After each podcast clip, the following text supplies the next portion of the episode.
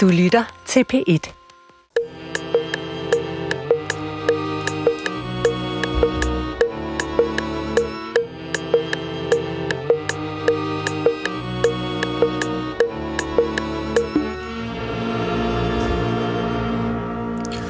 Goddag, mit navn er Peter Lund Madsen, og rigtig hjertelig velkommen til Hjernekassen på P1. I dag, der skal det handle om det, man kan kalde mental mistrivsel hos børn og unge. Og, øh, og det er det er starten på det, som min redaktør og jeg kalder en lille miniserie øh, om, om mentale udfordringer hos børn og unge. Og i dag der er det sådan den mere overordnede generelle indflyvning, øh, og den 15. 15. august, altså efter sommerferien, øh, så handler det om neuropsykiatriske lidelser hos børn og unge, og det er sådan noget med ADHD og autisme spektrumforstyrrelser, og det er de ting, der opstår, hvis hjernen ikke fungerer øh, på samme måde, fuldstændig på samme måde, som den gør hos andre. Og så den 3. oktober, så er der et program, der hedder Affektive lidelser hos børn og unge, og det er så noget med depression, selvmord, men det er alt sammen noget, der ligger ud i fremtiden. Nu er nu, og i dag der er det den overordnede indflyvning, og øh, vi har, som så ofte før, tre gæster i studiet. Jeppe Plesner, Nina Tejs Jøring og Per Hove Thomsen. Velkommen til jer. Velkommen til Hjernekassen på P1, og velkommen til lytterne. Du lytter til Hjernekassen på P1 med Peter Lund Madsen. Og i dag, mental trivsel hos børn og unge. Første gæst er Jeppe Plesner, speciallæge i børne- og ungdomspsykiatri og lægefaglig direktør på Heimdal Privathospital. Og Jeppe, vil du, som så mange før her i Hjernekassen, lægge ud med at fortælle lidt om dig selv? Det er du tro, jeg vil, Peter. Tak for invitationen. Altid. Jeg øh, er uddannet, som du siger, børne- og ungdomspsykiater, og øh, har øh, valgt at øh, arbejde uden for den offentlige øh, børne- og ungdomspsykiatri, øh, og det betyder, at øh, jeg ser øh, nogle af de børn og unge, som bliver hjulpet øh, andre steder. Det kan både være, øh, fordi der øh, ikke er et behandlingstilbud til dem. Øh, det kan være, fordi de har lettere grader af psykiatriske lidelser, som øh, øh, endnu ikke kræver en, en offentlig psykiatrisk indsats, øh, men hvor vi kan prøve at forebygge øh, det øh, udvikling af, af mere alvorlige lidelser. Øh, og så har vi faktisk også samarbejde med øh, regionspsykiatrierne, både i Region Hovedstaden og i Nord, hvor vi ser øh, de samme patienter, som mine gode kolleger øh, i den offentlige psykiatri gør. Fornem introduktion. Og så har jeg, for at I kunne introducere jer selv, inden vi går til den generelle diskussion, givet jer sådan en delopgave, som I lige har fået. I har ikke fået tid til at forberede til den, men din delopgave, det er at fortælle, og det er svært, det er en svær opgave, det er at fortælle, hvad er, hvad er det specielle ved en psykiatrisk diagnose? Mm, ja, en psykiatrisk diagnose har det jo til fælles, kunne man starte med, øh, med øh, andre diagnoser, at den beskriver øh, en række symptomer, altså øh, nogle fænomener, det kan være nogle adfærdsfænomener, eller nogle oplevelser hos barnet eller den unge, som øh, afviger fra det normale, og gør det øh, på en så systematisk måde, at man ligesom kan genkende øh, den gruppe af symptomer, som værende noget, der sådan er ens med nogle andre, der har den gruppe af symptomer. Og så kalder man det en diagnose, hvis den øh, A, altså er sand og opfylder de her kriterier, og B, at det er meningsfuldt øh, og hjælpsomt for barnet eller den unge at øh, få diagnosen. Det betyder, at der skal være, det er ikke nok, at man har symptomer, der skal faktisk også være en grad af lidelse, øh, funktionspåvirkning, som gør, at ved at få diagnosen, er vi i stand til at hjælpe bedre, end hvis man ikke får diagnosen. Så den skal altså, det er ikke bare nok med, at det er noget, der kan bruges til at beskrive noget, det skal også være noget, der, der, har, der har et formål at ja, beskrive. Lige præcis. Ja. Og hvad er forskellen på en, en, en psykiatrisk diagnose og en diagnose som for eksempel sukkersyge eller brækket ben? Ja, hvis du spørger mig, og det gør du jo så i dag, øh, så vil jeg sige, at forskellen er ikke så stor. Altså, øh, forskellen er nok mest øh, hos øh, sådan den almene befolkning og i det politiske system, at man tænker det anderledes lige så snart det handler om psykiatri. Men øh, op i mit hoved, jeg tror, det er noget, jeg deler med mange af mine kolleger, så er en psykiatrisk diagnose faktisk øh, lige så øh, vigtig at få undersøgt og stillet, og også lige så vigtig at få behandlet som eksempelvis øh, sukkersyge eller lungebetændelse, eller hvad man nu ellers kan fejle i andre dele af kroppen. Godt. Tak. Vi kommer tilbage til dig. Den næste gæst, det er Nina Tejs Jøring, overlæge i børne- og ungdomspsykiatri, arbejder på Børne- og Ungdomspsykiatrisk Center i Region Hovedstaden, og så er du også forperson for, og jeg siger det igen, Børne- og Ungdomspsykiatrisk øh, Selskab. Og vil du ikke også lige lægge ud med at fortælle lidt om dig selv, ud over det, jeg lige sagde der? Jo, det vil jeg da godt. Og tak for at invitere mig hen. Altid. Jeg er mor. Ja. Jeg er mor til tre drenge. Jeg er farmor. Nej, det er vel ikke det, jeg skal fortælle om. Det må du jeg, også gerne fortælle om. Jeg uddannede mig faktisk til børne- og ungdomspsykiater, øh, til speciallæge i børne- og ungdomspsykiatri, samtidig med, at jeg uddannede mig til familieterapeut. Og det siger jeg her, fordi i hele mit virke som børne- og ungdomspsykiater har jeg været utrolig optaget af, at psykiatriske sygdomme faktisk er anderledes end somatiske sygdomme, ved at det påvirker hele familien.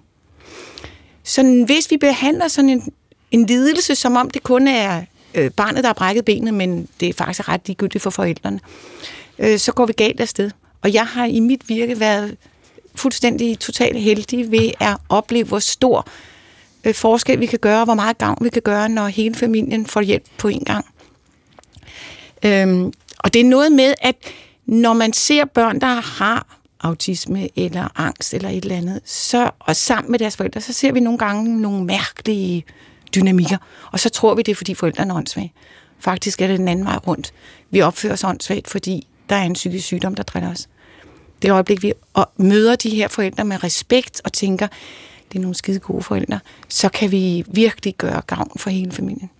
Fordi det er jo sådan, og nu det er jo bare noget, jeg lige tænker, det er jo, at hvis man har, hvis man har en kollega, der er, er irriterende eller generende, så kan man så kan man lade være at snakke med vedkommende. Hvis man har en ven, som, som ophører sig fornærmet, så kan man også tage nogle konsekvenser, men man kan ikke løbe fra familien. Øh, den er der hele tiden, så det, det er alt. Hvis der er ubalancer af den ene eller den anden årsag, så er det virkelig noget, som, som kan slå meget hårdt, og som kan være umuligt at flygte fra. Så alt det, der udspiller sig inden for en familie, øh, er, kan være meget, bliver meget, meget hurtigt, meget voldsomt. Ja, og, og måske det virkelig, øh, hvis vi nu vender den om, Ja. når vi som øh, behandlere tænker, åh, det her barn kan jeg hjælpe, så glemmer vi jo, at om et halvt år eller om to år, så er vi ude af det barns liv igen. Forældrene er der hele deres liv. Og forældrene elsker dem, og forældrene gør deres bedste. Hvis vi stiller som dommer og siger, du er en dårlig forælder, så er det jo ud fra det, vi ser. Vi ved ikke, hvad det er, de forsøger på. Hvis vi møder de forældre med en forventning om, at de gør deres bedste, så er langt de fleste forældre fantastiske forældre. Og dermed også bedre rustet, hvis de har fået den rigtige behandling, når de skal stå, når, når, når vi er ude, eller I er ude af deres tilværelse. Så får du øh, det andet spørgsmål omkring psykiatriske diagnoser, og det går på, at der kan være nogen, der synes, at det er trist at få en psykiatrisk diagnose. Kan du fortælle mig, hvorfor det er sådan? Jeg tror, at det meste af alt er, fordi de voksne fortæller børnene, at det er trist at få den diagnose. Så længe vi voksne for eksempel øh, siger til de andre forældre, at det er synd for dit barn at få en bogstavkombination, så er vi med til at stigmatisere. Der er ikke nogen, der siger, at det er synd, at et barn får sukkersyge-diagnosen. Fordi hvis man finder ud af, at barnet lider af sukkersyge, så kan man hjælpe barnet. Og brækket ben og alt muligt. Så det er også voksne, der stigmatiserer. Det er derfor, det er dårligt. Så er der lige en anden ting, og det er, at lige i øjeblikket er der jo ikke ret mange penge.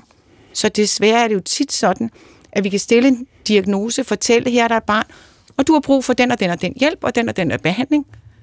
Men behandlingen er der måske ikke tid til, og øh, den støtte, du skal have ude i kommunerne, er der ikke råd til. Så kan det også blive skidt at få den, for hvis ikke man får hjælp, men man har fået at vide, at man har brug for hjælp, så er det også så er det ubehageligt.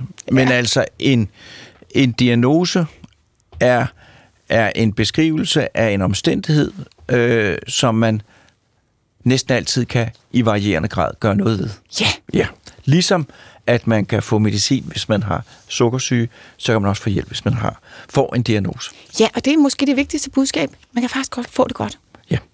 Det kommer vi tilbage til. Men jeg skal også hilse på vores tredje gæst. Øh, og det gør jeg øh, via noget, der hedder øh, Digital IT, fordi Per Hove Thomsen, professor, overlæge, børne- og ungdomspsykiatrisk afdeling på Aarhus Universitetshospital, befinder sig i Aarhus, og vi er i kontakt via et frimærkestort billede på en skærm. Øh, men, øh, men alligevel vil jeg sige, sige velkommen til dig. Tak skal du have. Øh, og, og, og spørge dig, om du vil lægge ud med at fortælle lidt om dig selv. Ja, jeg vil også gerne sige tak for invitationen. Det er anden gang jo, eller er det tredje gang? Øh, det er tredje gang, Det er tredje gang. Plus, ja. og jeg må sige med stolthed, jeg er jo blevet undervist af dig Ja. øh, i min uddannelse til psykiater. Det har været helt fantastisk. Ja, og det ja. har jeg, jeg... Jeg tænker tit, hvad ville Per have gjort? Ja, tak skal du have.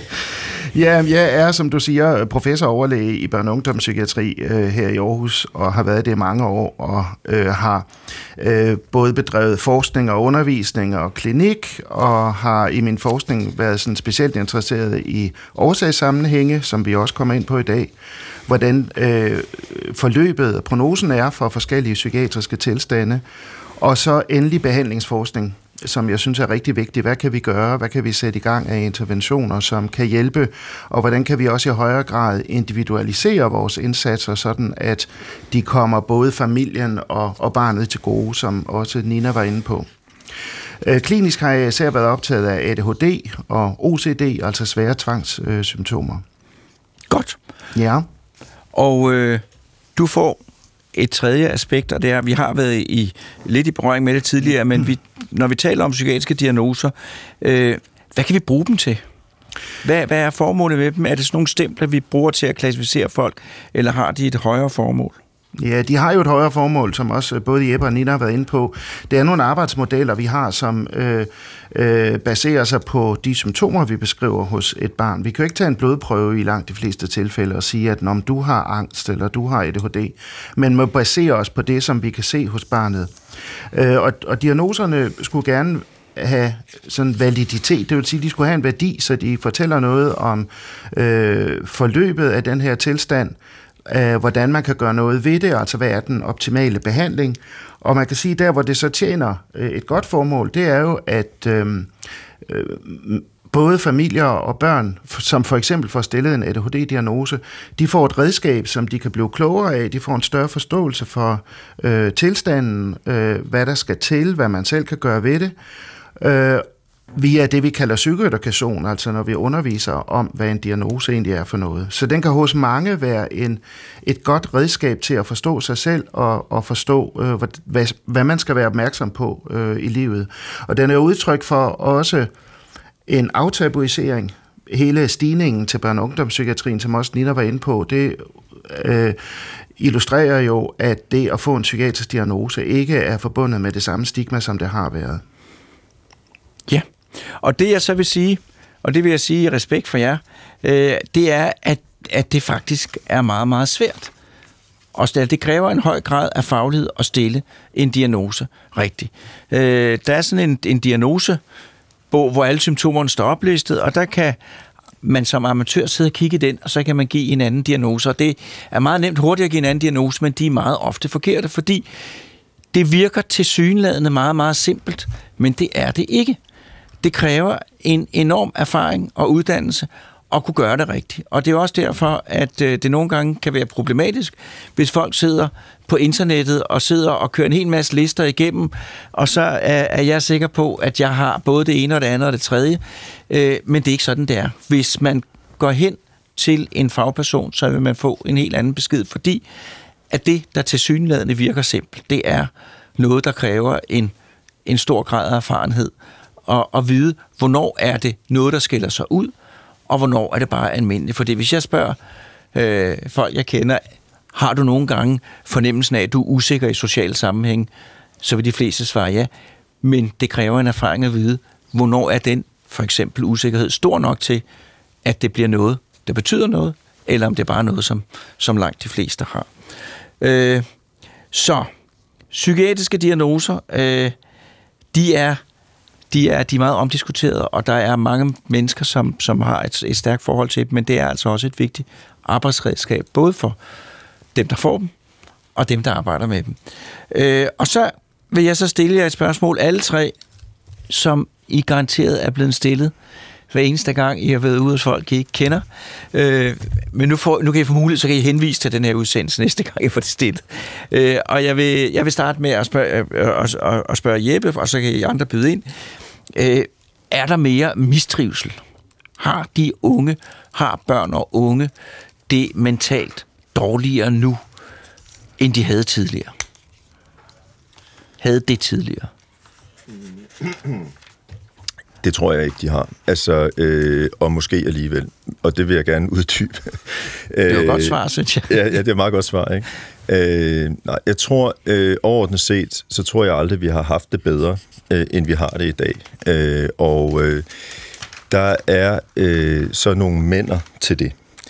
Øh, det samfund, som vi har, øh, nu er jeg jo ikke sociolog og skal ikke sådan kloge mig i den del af det, men det samfund, vi har, øh, giver måske lidt mindre plads til dem, som har øh, forskellige udviklingsforstyrrelser. Så hvis man eksempelvis er født med, øh, du var lidt inde på det i starten, det her med en hjerne, der øh, fungerer lidt anderledes, altså man har eksempelvis en opmærksomhedsforstyrrelse, sådan noget som ADHD eller ADD, eller man har en autisme øh, lidelse, så har det øh, nok tidligere været sådan, at man enten A, øh, bare fik lov at lide, øh, og at man ligesom accepterede, at nogle mennesker havde det ikke godt, og klarede sig ikke godt i livet, og det var så deres lod. Han er bare mærkelig. Han er bare mærkelig. Han må sove ude i stallen, Ja. øh, eller, eller hvad det nu kan være, eller han klarede sig aldrig godt, eller smedens raske knægte, som sømmede en kat op på vognporten, eller hvad det nu kan være.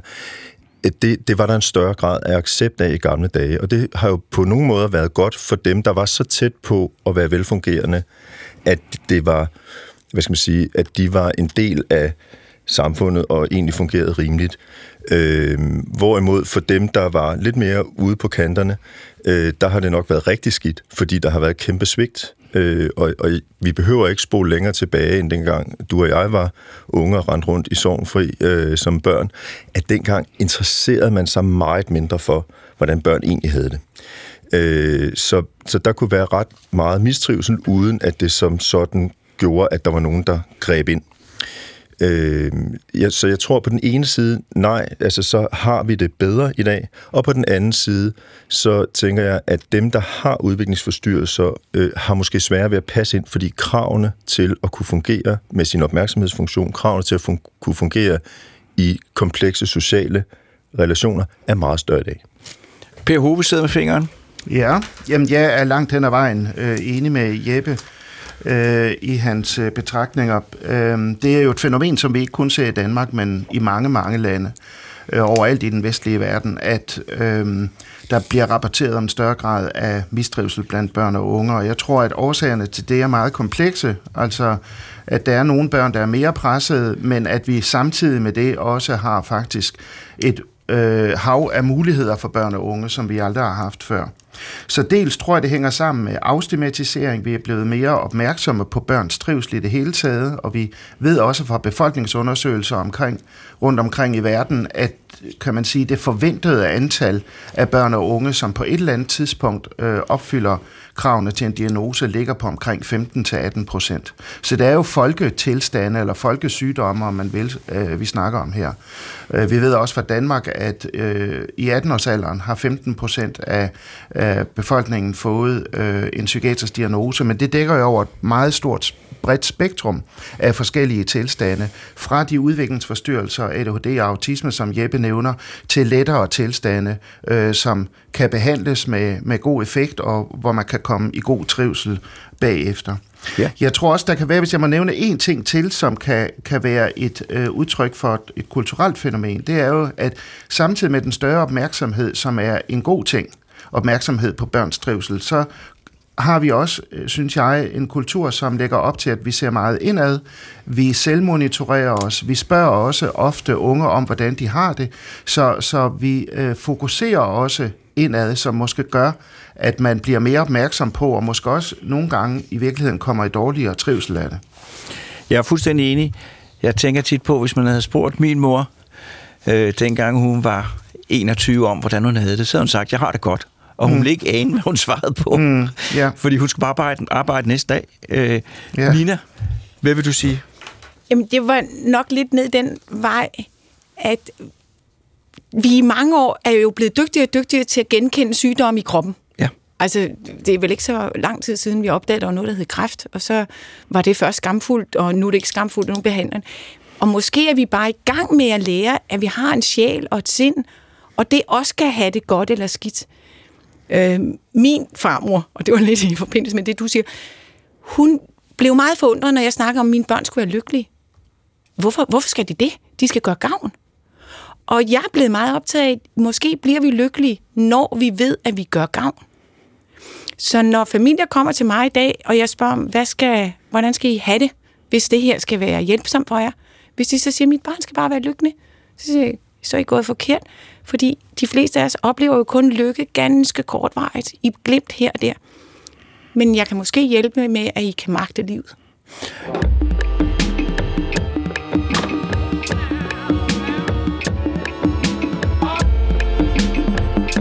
Du lytter til Hjernekassen på P1 med Peter Lund Madsen. Og i dag der handler det om mental trivsel, og lige inden jinglen, der talte Nina, Nina om, øh, om det at være lykkelig og det at være til gavn. Øh, og det at give sig selv og sine børn den opgave, at de skal være lykkelige, øh, og bilde sig selv og sine børn ind, at det er normalt at have det godt. Det er jo at lægge en enorm byrde øh, på folk, for det er ikke normalt at have det godt. Øh, I gamle dage, der havde man det som regel formentlig ikke særlig godt. Øh, det er i hvert fald ikke en normal tilstand, og hvis man går til tilværelsen med det, med den indgangsvinkel, at hvis jeg ikke har det godt, så er der noget galt. Så kan man bruge rigtig meget tid på at finde ud af, hvad der er galt. Øh, når det, der er sagen, det er i virkeligheden, at tingene er fuldstændig øh, normale. Men øh, Ja, så... altså accept af, at livet er bare hårdt. Ja. Og hvordan kan vi så hjælpe hinanden til at gøre det bedst muligt for hinanden?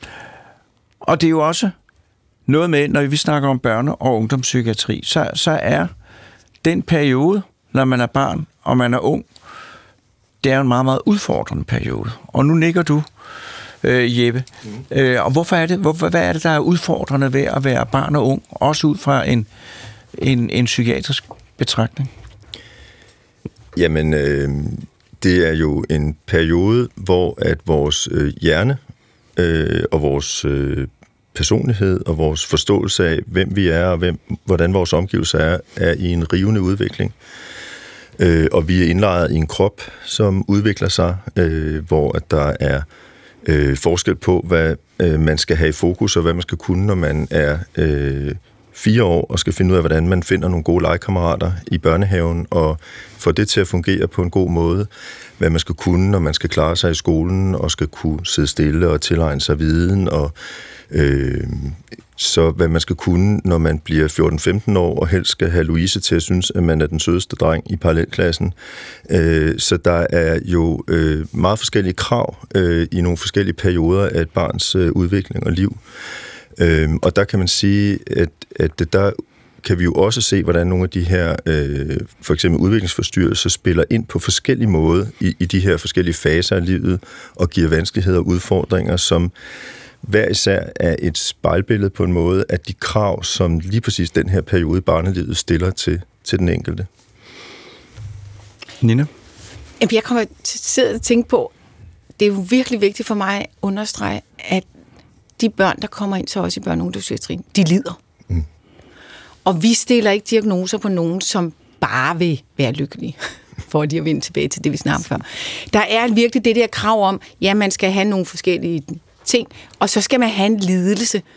Så der er jo ikke nogen tvivl om, at der er en stor gruppe af børn og unge og deres familier i dag, som har det virkelig svært. Spørgsmålet er, hvorfor de har det svært rigtig mange af dem, vi ser, de har jo en udviklingsforstyrrelse. Altså børnene har en udviklingsforstyrrelse, ADHD eller autisme. Men, men det er jo ligesom at være nærsynet eller ordblind. Og de skal have noget hjælp. Så der må også være noget i det her samfund, der gør det sværere i dag, eller tidligere accepterede vi bare, at de havde det skidt. Ikke? Så, så vores opgave er jo på en eller anden måde at give noget hjælp sådan at der er plads til de mennesker, som også har udviklingsforstyrrelser. Og så de kommer ind i den bedst mulige udvikling. Så det du siger, det er, at at man skal passe på, og man skal skælne, fordi det er svært at være ja. barn og ung. man kan have en masse problemer, og, som vi sikkert alle sammen har haft her i det her studie.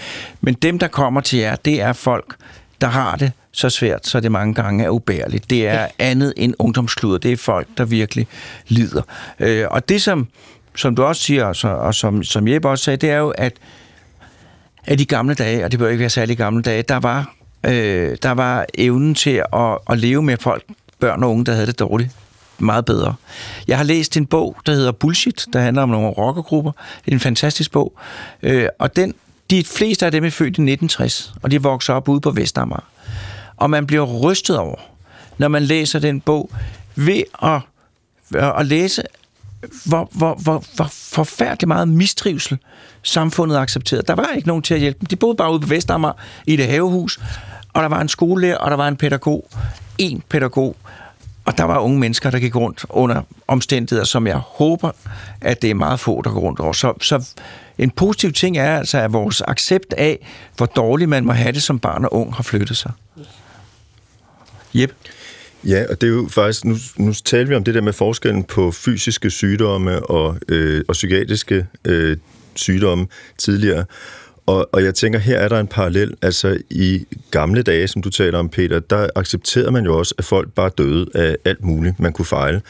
Øh, og man kunne have forhøjet blodtryk og forhøjet kolesterol, og vi vidste det ikke engang. Og sukkersyge er jo også noget, man har fundet ud af på et tidspunkt, hvor noget der fandtes, og tidligere der døde man bare af det. Så i dag, der har man en forventning om, at selv hvis man øh, har øh, forhøjet blodtryk, forhøjet kolesterol, øh, har nogle forskellige andre risikofaktorer, at så har man stadig en forventning om, at man kan få et godt liv. Øh, hvis man får kræft, så har man en forventning om, at nogen vil gøre sig umage for at hjælpe en, så man kan blive rask af den kræftsygdom og få et godt liv. Så vores forventninger til kvaliteten af det liv, vi kommer til at leve hver især, er steget rigtig meget. Og det er jo det, vi så måske også ser afspejle sig ind på det psykiatriske, og synes jeg helt rimeligt ser også afspejle sig ind på det psykiatriske område. Fordi hvad er livet egentlig værd, hvis vi ikke vi har det godt? Eller jeg taler ikke om, at vi skal være lykkelige, som Nina siger, men vi skal have det godt nok til, at vi kan leve vores liv på en ordentlig og anstændig og værdig måde. Øh, og det tænker jeg er uanset om vores grundproblem er øh, noget med vores sukkerstofskifte, eller vores grundproblem er en svær opmærksomhedsforstyrrelse, som jo i parentes bemærkning også har rigtig alvorlige konsekvenser for den enkelte, og medfører for eksempel øget dødelighed osv. Så det er ikke bare sådan noget hygge noget, og alle drenge har det, og sådan noget, vi snakker om her. Vi snakker faktisk om alvorlige tilstande, som gør en rigtig stor forskel for den enkelte, hvis det bliver undersøgt, diagnostiseret og behandlet. Per, øh, kan man se en udvikling i, er der nogle diagnoser, der bliver hyppigere, er der nogle diagnoser, øh, som, som, som forbliver konstant i, i hyppighed? Ja, altså de to diagnoser, som også er de to, øh, vi har berørt mest øh, indtil videre i dag, øh, autisme og ADHD, det er dem, vi ser den største stigning øh, ved. Øh, både hos piger og drenge. Begge tilstande er hyppigere hos drenge, eller diagnostiseres hyppigere hos drenge end piger, men, og de er øh, begge i stigning. Vi ser også en stigning i angst- og depressionsdiagnoser. Øh, så det er der, det er mest udtalt. Øhm, og jeg tror, at øh, autisme og ADHD-stigningen der skyldes, at vi er blevet bedre til at, at spotte dem. Altså øh, viden om de her tilstande er blevet bedre, både hos forældre, øh, men også hos de professionelle, som har med børnene at gøre, altså lærere og institutionspersonale i børnehaven osv. Så, så, så vi finder flere af dem, der altid har været der. Men jeg tror også, at de øh, bliver, kan man sige, på mange punkter mere udsatte i det samfund, vi har. Blandt andet af de grunde, som vi har været inde på, men også at skolen og vores institutionsvæsen og vores videregående uddannelser øh, har, har ændret karakter, så man allerede fra øh, tidlig barns ben øh, hylder selvforvaltningsprincippet, altså at man i højere grad skal kunne bruge øh, overblik, øh, hvor skal jeg være henne nu, hvem skal jeg snakke med, hvad skal vi lave, osv. At man overlader mange af de der beslutninger til, til børn selv på et tidligt tidspunkt, og det er der mange børn, der godt kan honorere og trives ved og udvikles ved, men der er altså også nogle børn, som især falder inden for den her kategori med ADHD og autisme, som er helt lost der. Fordi det netop øh, peger lige ind i deres øh, problemer. Så, så de bliver mere marginaliseret i skolen, og, og der har været et ønske om at inkludere dem i højere grad, og der har ikke været de tilstrækkelige ressourcer og den tilstrækkelige faglighed, og det betyder så, at, at mange af, af børnene faktisk mistrives, som har de her tilstande, hvis de overhovedet kommer i skole, for vi ved også, at der er omkring øh, 10 procent, øh, som, som har meget, meget øh, langvarigt fravær fra skole. Og så bare fordi, at jeg godt kan lide at få begreber om plads, så det der ADHD, ikke, ADHD, ADD, Mm. Øh, og, øh, og autisme spektrum øh, lidelse, det er jo noget, som bliver kaldt neuropsykiatriske udviklingsforstyrrelser. Øh, hvad, hvad er der specielt ved det i, i forhold til, til, til andre psykiatriske diagnoser? Jamen, specielt ved det er det, at det er medfødte tilstande. Altså når vi ser på årsagsfaktorer til øh, psykiatriske lidelser, så arbejder vi ud fra det, der hedder den biopsykosociale model. Det lyder vældig fint, men, men der kigger vi på de biologiske faktorer, de psykologiske faktorer og de sociale faktorer. Og det er jo også dem, vi indretter behandlingen efter, fordi behandlingen skal både gå på det biologiske, og det psykologiske og det sociale. Men, men ved øh, ADHD og autisme, der har vi Øh, Øh, god evidens for, at det er det, vi kalder udviklingsforstyrrelser, altså noget, som er medfødt, og som, kan man sige, anlæggende til dem, det genetiske anlæg, øh, lægges allerede i fostertilstanden. Øhm, så det er noget, man, man, det er stadigvæk nogle diagnoser, som befinder sig på et spektrum, fordi man kan have mild grad af ADHD, og man kan have svær grad af ADHD, og man kan også have forskellige grader af autisme. Men, med, øh, og man kan også, som du selv var inde på indledningsvis, nogle gange have svært ved at finde ud af, er man lige på den forkerte side af, af grænsen for, hvornår man har det ene eller det andet. Øh, så det er altså spektrum, så vi skal ikke bare tælle symptomer, men også se på barns funktionsniveau, funktionspåvirkning, i hvor høj grad det har livskvalitet, når vi stiller en diagnose. Så, så, så man er født til en bestemt måde at fungere på. Ja. Og grunden til, at man jo i så mange år tidligere og så mange år fremover vil diskutere, om det er psykologi eller medført, det er jo fordi, at når vi snakker om hjernen og adfærd, så mm. vil noget medfødt jo medføre en masse øh, psykologiske øh, så det effekter. Så det ja. blander sig lynhurtigt ja, sammen. Absolut, absolut. Og der er det, som, som, som I siger, en af fordelene ved, at man får en diagnose, som med for eksempel ADHD, det er, at man kan tage højde for, mm. at hjernen fungerer på den måde, således at man kan mindske alle de andre forstyrrelser, der udspringer af, at hjernen fungerer sådan, som den gør. Ja. ja. Jeppe har markeret, og nu markerer Nina, men først Jeppe og så Nina. Ja.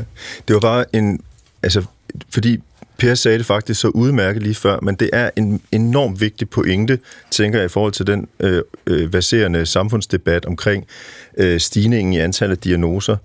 Øh, så jeg er bare optaget af, at man virkelig forstår det, som Per sagde, nemlig at øh, der er nok ikke en stigning i forekomsten af neuropsykiatriske lidelser. Det her det er noget, som er vores øh, genetik, og som altså, øh, hvor, hvor den øh, forekomst er den, den har været meget, meget længe. Øh, det, som er øh, forskellen, det er, at vi er blevet bedre til at opdage vi er blevet bedre til at diagnostisere. Så stigning i diagnoser er ikke en stigning i øh, sygdomsbyrde. Det er bare, at i dag opdager vi det, og vi hjælper øh, dem, som ikke blev hjulpet før. Det synes jeg er en meget, meget vigtig pointe, fordi ellers så kan det lyde som om, vi har en epidemi, hvor vi går og smitter hinanden med ADHD, og det gør vi ikke. Og det er jo også vil, vil man sige med hensyn til at føle sig øh, udskammet og udstødt, jo flere der er, øh, man har det sammen med, øh, jo større bliver klubben øh, af dem, øh, som, som, som man hører sammen med. Og vi fødes jo alle sammen med, de fleste af os fødes jo med heldigvis små udfordringer, men jeg, jeg var født meget lille. Det har jeg jo ikke særlig høj, sådan kan man også formulere det, med ikke voldsomt store muskler. Det har jeg også været nødt til på en eller anden måde øh, at forholde mig til. Øh, så, så, så, så det er jo en, en, en, øh, en, en betingelse, man, man, man får med. Og den kan så være hårdere at bære for mm. mange. Mm. end så meget andet, men, men, men det er ikke noget, som er fuldstændig specielt. Men det er jo på samme måde, altså man går ind i livet med det her som en forudsætning. Ja. Og når så samfundet er på en bestemt måde, så kan den forudsætning være mere eller mindre øh, tilpasset de krav, der stilles. Øh, så hvis nu, at du levede et samfund, hvor at alle skulle spille basketball, øh, så vil det jo øh, skabe nogle udfordringer, som du så heldigvis ikke har skulle slås med. Ikke? Fuldstændig øh, korrekt. Ja, præcis.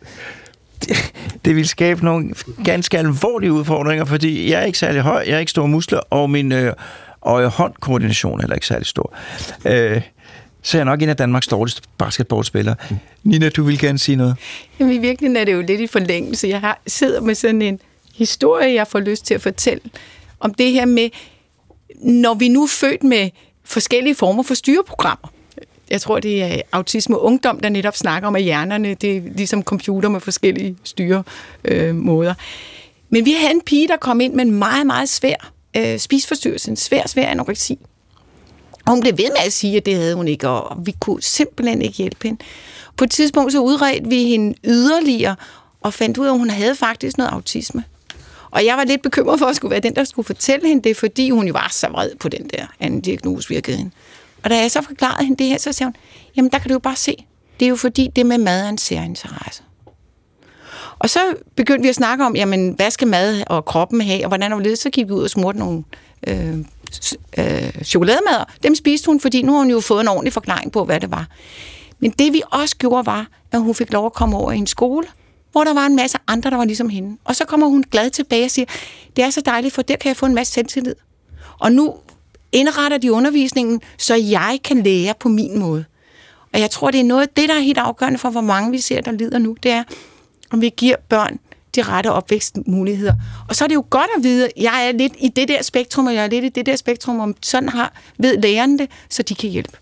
Ja, jeg kender en, øh, jeg kender en, hvis barn havde angst, og hun var igennem et langt øh, øh et, øh, kognitivt terapiforløb, og det gik fint, og så spurgte moren om på et tidspunkt, hvor hun fik noget ud af tage. Ja, det, det, det var rigtig godt, det der kognitiv terapi. Men det, der var bedst, det var, at hun mødte en hel masse, der havde det på samme måde som hende selv. Og det er jo altså den faste, og det gælder altså alle sygdomme. Det der med at møde nogen, som er i den samme situation, som kan sige, sådan har jeg det også, eller det der, det ved jeg, det er rigtig hårdt. Øh, det er noget af det bedste, øh, der findes, og det kan man jo også, kender man jo også fra sig selv. Du lytter til Hjernekassen på P1 med Peter Lund Madsen. Og i dag, der handler det om mistrivsel og psykiatriske diagnoser hos børn, og mine tre gæster, det er Jeppe Plesner, det er Nina Theis Jøring, det er Per Hove, per, per Ove Thomsen, og de er alle børne- og ungdomspsykiater. Øh, og Per Hove øh, Thomsen, øh, hvis nu man tager sådan, øh, sådan, øh, sådan noget som angst, som jo er noget, rigtig mange lider af, øh, er det så medfødt, eller er det noget, man får via sin opvækst? Begge dele, vil jeg sige. Altså, i tråd med det, vi har været inde på, så er vores hjerner forskellige, vores forsvarsapparat er forskelligt. Vi er alle sammen født som forskellige mennesker og med forskellige dispositioner for forskellige ting. Så, så ud fra den der biopsykosociale model igen, jamen, øh, vi fødes forskellige, og så øh, øh, og dermed også med et forskelligt angstberedskab. Altså nogen har øh, en alarmknap, som udløses øh, nemmere end andre. Øhm, og så ved vi også, at der er en portion genetik i det, altså har ens forældre eller andre familiemedlemmer øh, angst, så har man også selv en højere risiko for at udvikle angst. Øh, men vi ved også, at der nogle gange skal udløsende faktorer til, altså hvis vi kigger på de sociale og de psykologiske faktorer, at, at det er noget, der ligesom kan få angsten udløst, hvis man oplever noget ubehageligt eller er i en situation, som er skræmmende for en. Så begge dele. Så begge dele. Og det der med, at der er nogen, øh, der er født til at være mere ængstlige end andre, Ja. Øh, er, det, øh, er det bare et af naturens fejltagelser, eller, eller ja. er det noget, som, som, som, som tjener et overordnet formål? Ja, man kan sige overordnet formål. Nu, nu var vi inde på ADHD og autisme før. Altså, vi skal også se på, og, og det var også noget, de var inde på lige før jinglen, at vi skal se på det enkelte barns og den enkelte unges ressourcer, ikke kun problemer. Så når vi stiller en diagnose, som er karakteriseret ved nogle ting, så, så er det også nogle, nogle karakteristika, som tjener et formål, hvis vi ser overordnet på det. Jeg tror, det er der, du vil hen. Ja. Øh, at vi øh, som øh, gruppe betragtet, som mennesket betragtet, så har vi brug for at være en sammensat gruppe af mennesker med forskellige kvaliteter, med forskellige evner. vi har brug for mennesker med ADHD, som kan være modige, dristige, måske ovenikøbet dumdristige, for ligesom at, at tvinge udviklingen videre. Vi har brug for nogle andre typer, de lidt mere tvangsprægede til at rydde op efter dem, og til at sørge for, at, at tingene fungerer, og der opstår nogle vaner, som er hensigtsmæssige. Og vi har også brug for nogen, som er mere ængstlige, og som er overvågne, og som kan, kan man sige, beskytte os mod fare, eller i hvert fald være opmærksom på, hvis der er ved at ske et eller andet. Som og så har en plan klar. Ja, og som har en plan klar. Så, så det, er, det synes jeg jo er, er en meget, meget uh, smuk pointe, som man også kan bruge i sin dagligdag. Uh, hvis for eksempel, uh, hvis man sidder og slår sig selv i hovedet, men man er konfliktsky, mm. så skal man tænke, hvis der ikke var, der var nogen, der var konfliktsky, så ville vi skændes hele tiden. Så ville der vi skændes hele tiden, ja. Så den der gamle, som, ja. det der, som pædagogerne sagde, dengang jeg gik øh, i ungdomsklubben, at der er brug for os alle, mm. det passer rent faktisk. Det passer. Det passer. Altså, det ja. er en sandhed. Øh, og, og, øh, og jeg kan jo komme med, med, at det er jo sådan et lille fif, jeg vil give her, øh, hvis man er, og det håber jeg ikke sker for nogen, og jeg har sikkert sagt det før, fordi det er en vigtig point, hvis man er på et skib, der er ved at synke, så skal man holde sig til dem, der i dagligdagen er ængstelige og bekymrede. Fordi tit og ofte, når det virkelig går galt, så er det de normalt ængstlige og bekymrede, der er mest rolige. Fordi det er det, de har trænet til. Hvad sagde jeg? Skibet vil synke. De har en plan, de har siddet og læst øh, brosyren, de er klar, vi skal hen ned ad trappen, vi skal følge personalets anvisninger. Øh, det er tit, jeg har oplevet, at folk, som til daglig er ængstlige og nervøse, når det virkelig går galt, så bliver de fuldstændig rolige, fordi at det, at det er det, vi har trænet til. Men, øh, men jeg synes, det er en, en dejlig vigtig pointe, at, at der er Altså, der er simpelthen, altså, vi har de her ting, fordi der er brug for dem. Og hvis vi var ens, så ville det gå galt. Ja. Fordi mennesker er skabt til at fungere i, i, i, øh, I fællesskaber. I fællesskaber. Ja. Men når vi så taler om angst, og nu spørger jeg alle sammen, så er det jo en af de ting, hvor jeg synes, at det kan være svært at sige, hvornår er angst bare angst? For jeg går rundt og er bekymret hele tiden. Øh, og hvornår bliver man så bekymret, så det bliver en diagnose? Og, og, og, og Nina, du rakte hånden op. Jamen, jeg havde en ung pige, som sagde, det er jo godt at være angst, fordi ellers gik jeg ud foran bilerne på motorvejen. Men hvis angsten kommer stå, til at stå i vejen for, at den pige kan gå i skole og gennemføre sit liv, så er den en problemstilling. Øhm, en af mine kollegaer siger, at angst er lidt ligesom kroppens feber. Så hvis der er nogen, der har for høj, hvis temperaturen bliver for høj, vi får feber, så er vi syge. Hvis angsten fylder for meget. Og rigtig mange af de børn og unge, vi får ind, de kommer jo netop ind med angst eller ufrivilligt skolefravær. De er bange for at komme i skole, de er bange for det ene og det andet. Og så finder vi noget andet bagvedliggende. Så vi skal tage det seriøst, men, men samfundet som sådan skal selvfølgelig også være der, hvor vi kan hjælpe børn med, ja, det der er fornuftigt at være bange for, ja, det der skal du ikke være bange for. Men det, du siger, som, som, som, som er helt vigtigt, det er det der med, at når det bliver så voldsomt, at det forhindrer en i at kunne leve sit liv, kunne leve sin, sin hverdag, så er det noget, man skal, man skal tage alvorligt. Yeah. Og det er jo noget, der, der sker relativt tit. Det er jo hyppigt, at det er jo en ret hyppig øh, diagnose, angstdiagnosen. Ja, men, men det er også ret hyppigt, at vi får feber. Ja, så det er... Så vil jeg spørge, så vil, så vil jeg spørge dig, Jeppe. Kan du beskrive, altså angst kan jo vise sig på forskellige måder, og det kan jo mm. vise sig i det klassiske angstanfald. Kan du, kan du fortælle mig, hvordan man oplever et angstanfald, og, og om, om det er farligt? Jeg, jeg tror faktisk, jeg vil starte øh, for at sikre, at de lyttere, der har angst, de øh, kan høre slutningen også med at sige, at det er ikke farligt. Øh, så, øh, så kan vi jo starte der. Ja. Øh, det er sådan, at øh, når vi snakker om angst, så bliver tingene nemt sådan lidt blandet sammen, og det, øh, det, det er der også en risiko for her. Det der med at sige, jamen det at opleve angstsymptomer, altså de forskellige fænomener, som hører med til at have angst, øh, er almindeligt, og øh, alle mennesker kender det til en eller anden grad, det der med, at man kan blive øh, bange for noget, og det er helt relevant. Nu nævnte Nina før det der med, at angst forhindrer os i at gå ud foran bilerne på motorvejen, eller gå hen til ham der rockeren, du talte om før, og sige, at hans motorcykel er grim. Og det er en rigtig, og det er en rigtig god ting øh, som, som er hjælpsom for os. Og så kan angst også få et omfang, hvor at det gør, at vi ikke kan gå ned og handle, eller vi ikke kan gå i skole, og så er det ikke så hjælpsomt for os. Men fænomenet er sådan set det samme. Det er en sådan helt øh, fundamental programmering af vores krop og vores hjerne, som skal sætte os i stand til at klare øh, fare, øh, når vi oplever dem. Og der er både nogle sådan øh, dele af vores krop, som øh, sender øh, signaler ud om, at nu skal vi blive altså akut stresset. Øh, vi skal være klar til at kæmpe eller flygte fra en fare, det vil sige, at der bliver frigivet noget øh, binyrbarkhormon, der bliver frigivet noget noradrenalin osv., som gør, at vi øh, begynder at bygge om øh, i, hvor kommer vores blodforsyning hen til. Vi får blodforsyning til vores skeletmuskulatur, øh, vi får blodforsyning til de dele af hjernen, som hjælper os med at være bange, øh, og dermed får vi øget aktivitet der. Og det har betydning også for, hvad er det for nogle symptomer, vi oplever, når vi har angst. Øh, og typiske symptomer, det kan være øh, hjertebanken, øh, fordi vores hjerte slår hurtigere og kraftigere, end det ellers gør. Det kan være en følelse af anspændthed, fordi der kommer mere Øh, blod og energi ud til vores muskler, så vi vil kunne løbe væk fra en sabeltiger, hvis der skulle være sådan en i nærheden. Øh, og øh, det gør, at vi øh, hvad hedder det, bliver meget øh, opmærksom, vores øh, øjne øh, tager mere lys ind osv. Så der er en række sådan, øh, øh, reaktioner der.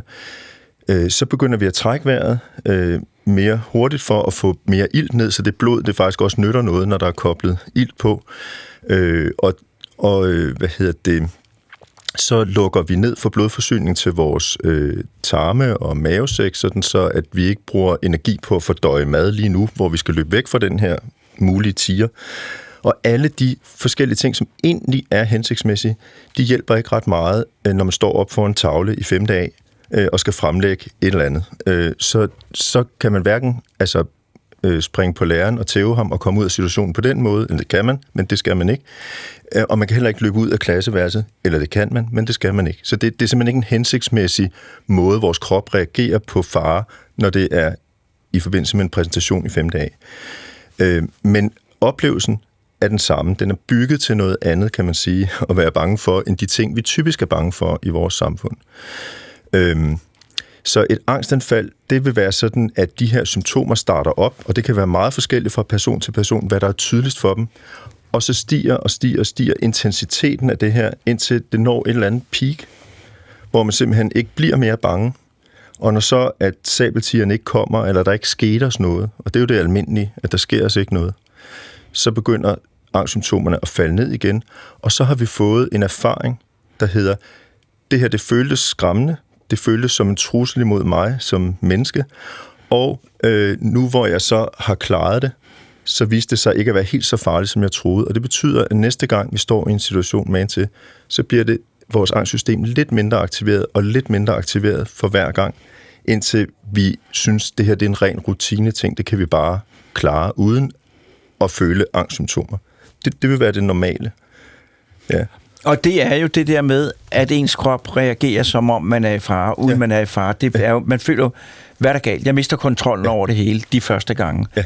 Per Hove har, har, har øh, øh, markeret Ja, jeg vil godt lige blot pointere, at, at når vi snakker om feber, når vi snakker om angstreaktioner og sådan noget, som, som var fremragende beskrevet her, så øh, er det også vigtigt at huske, at for de børn og unge, som har angst, der er der faktisk mange, der har voldsom angst i overvis, øh, og som har ofte en dårlig prognose, som betyder, at de i voksenalderen kommer til at leve et meget mere isoleret og indsnævret liv, Øhm, så, så det synes jeg er vigtigt at have med os her, at, at det er faktisk noget, som øh, man skal sætte ind øh, overfor, hvis, øh, hvis det er alarmerende. Og det er jo øh, hos nogen, der kan man sige, de her angstreaktioner, som øh, kan være... Øh, kan være fornuftige i nogle sammenhænge, de løber af sporet, og man får udløst den ene falske alarm efter den anden, øh, og, og beder kroppen og hjernen om at reagere på noget, som, som ikke er hensigtsmæssigt. Øh, så det er vigtigt at tænke også angst som en, en øh, det kan være en svær diagnose. Men det er jo, jeg, Jeppe får lov til at sige noget lige om et øjeblik, jeg siger lige her, grunden til, at det også er så uhyggeligt det med angst, det er jo, at det kommer fra nogle meget primitive områder i hjernen, ja. som opstod før de områder, vi bruger til at tænke med. Så det mm. er jo ikke noget, vi kan kontrollere på den måde. Vi kan kontrollere, hvordan vi forholder os til det, men det kan komme fuldstændig uden vores kontrol. Og så vil du gerne sige noget, Jeppe, og så er det Line. Ja, jeg vil sige, nu beder du mig om at beskrive, øh, hvordan et angstanfald kan føles, øh, ja. altså hvordan kan det se ud for den enkelte.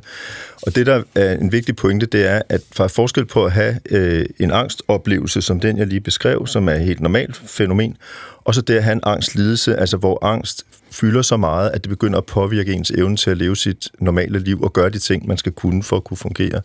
Og det typiske mønster her er, at det sker øh, som et led i, at i stedet for det her, jeg beskrev før med, at man gennemlever angsten ja. og kommer ud på den anden side og finder ud af, at den erfaring, der hedder, jeg, der skete mig ikke noget, så nu kan jeg godt gøre det en anden gang og opleve mindre angst og mindre angst, og det bliver nemmere og nemmere for mig, så er der nogen, som af forskellige grunde øh, stikker af fra den her angstoplevelse ved at undgå det, som de er angste for. Og øh, det kan både skyldes et valg hos den enkelte barn eller unge. Det kan også være forældrene, som er lidt ængstlige, og som derfor vælger at sige, så er det også synd, så skal du heller ikke i skole i dag, eller du skal ikke hen og opleve det her.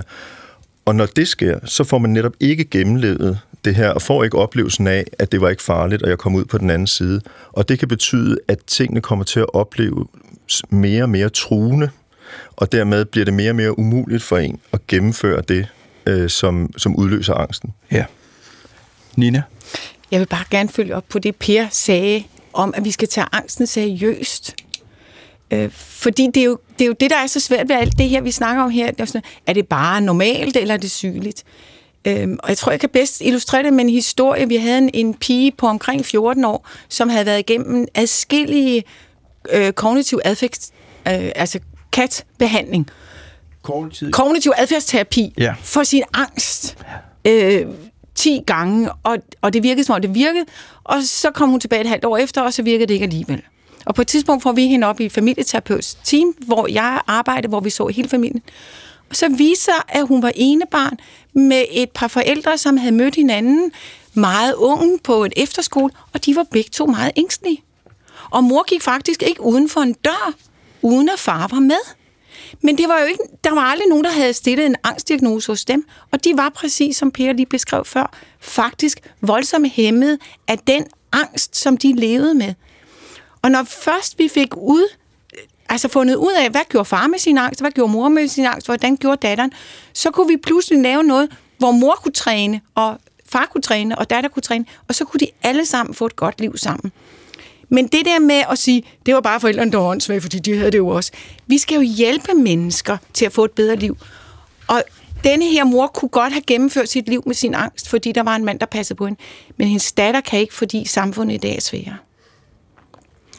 Det er rigtigt. Øh, så vil jeg her, der er to minutter tilbage, øh, og øh, der vil jeg jo så spørge i de to minutter, og det skal jeg jo så svare kort på. Øh, hvis nu man har, som ung har det dårligt, øh, eller hvis man har en ung, der har det dårligt, hvad skal man så gøre? Sådan helt lavpraktisk. Bede om hjælp. Og hvem skal man bede om hjælp? Jeg vil jo mene, at skridt nummer et er at snakke med alle i familien. Og at vi be- bliver bedre til i hele samfundet at få et mere nuanceret sprog for de her ting. Altså, jeg, jeg tænkte, inden jeg gik herind, tænk, hvis du havde en hjernekassen om børn og unges somatiske lidelser. Så snakker vi både om snot og meningitis og brækket ben og kræft i én samtale. Ja. Altså, det kan vi jo ikke. Så vi skal i første omgang overhovedet snakke om det og turde sige, der er noget her, jeg undrer mig over. Ja. Per? Ja, altså som forældre finde ud af, hvor meget fylder det, øh, hvor meget griber det ind i barnet eller den unges liv, hvad er det, det handler om. Og er det bekymrende, og er det noget, som kræver, kan man sige, en indsats udefra? Øh, snak med skolelæreren, hvis øh, barnet går i skole. Øh, finde ud af, om der er adgang til PPR, altså det pædagogisk-psykologisk rådgivning, for at finde ud af også, hvordan trives barnet i skolen, og ligesom få en, et, et større indtryk af, hvad er der galt. Ja. Ja. Og Jeppe? Ja, så noget, som man jo... Altså, jeg er helt enig i det med skolen og, Ja. og, og en PPR, hvis der findes sådan en. Øhm, men det, som alle jo også har nem adgang til, nemlig en almindelig praktiserende læge, som jo faktisk øh, ikke er uddannet psykiater, men dog altså, har øh, forstand og viden, Og har snakket med mange og har snakket med mange forældre. forældrepar før, så der er jo også et nemt sted at gå hen og henvende sig og få hjælp til at blive peget i den rigtige retning. Hvad vil være det gode næste trin at tage? Og det, som, som jo også er vigtigt, det er jo, at der er rigtig mange i ungdomstiden, der kan have øh, en masse udfordringer. Øh, og, øh, og rigtig, rigtig, rigtig meget af det er noget, der kan afhjælpes, som kan bedres. Øh, og, og hvis man har set, hvor forfærdeligt det kan være, og hvor godt det kan blive, øh, så, så er der jo kun grund til at sige, at øh, selvom det ser virkelig hårdt ud lige nu, så er der god grund til at have høj forhåbning. Så til allersidst, lynhurtigt, og jeg tager fra, fra Nina. Jeppe, vil du, hvornår vil du helst være født? I fortiden, i nutiden eller i fremtiden? Uha. Jamen, jeg tror, at øh, det er svært for mig sådan helt at forestille mig fremtiden, øh, men jeg vil sige, at jeg vil hellere være født i nutiden end dengang, hvor du og jeg blev født, altså fordi der er så mange fantastisk gode muligheder. Hvad siger du, Nina? Og, altså, jeg er faktisk vældig glad for det liv, jeg har. Så du vil gerne... Så jeg vil gerne bare have lov at leve videre. Ja. Og hvad, hvad, hvad, hvad siger du, Per? Jamen, jeg vil også, øh, jeg er også glad for mit liv, men som ung synes jeg, altså hvis man bliver født nu, man har uanede muligheder. Nu har vi snakket om børn i mental mistrivsel, men der er også mange unge og børn, som trives godt. Det er godt. Tak. Jeg vil sige, at jeg vil helst fødes i fremtiden, fordi jeg tror, det bliver bedre og bedre og bedre. Men, øh, men jeg er glad for, at jeg, dengang jeg blev født, og jeg vil også gerne fødes i nutid. Jeg synes, det er, jeg synes, det er nemmere at være ung nu, end det var. Der er i hvert fald mere adgang til hjælp. Tiden flyver. Tak til jer tre, fordi I ville komme. Øh, tak til lytterne, fordi I hørte med. Næste gang i Hjernekassen på B, der handler det om hospice. Øh, et sted, øh, øh, hvor mange af os kommer til at tilbringe vores sidste tid, men det er langt mere end bare det. Det er det, der handler om næste gang. Og så tak til Morten Krøholt for alle hans dygtige gerninger. På genhør om en uge. Gå på opdagelse i alle DR's podcast og radioprogrammer. I appen DR Lyd.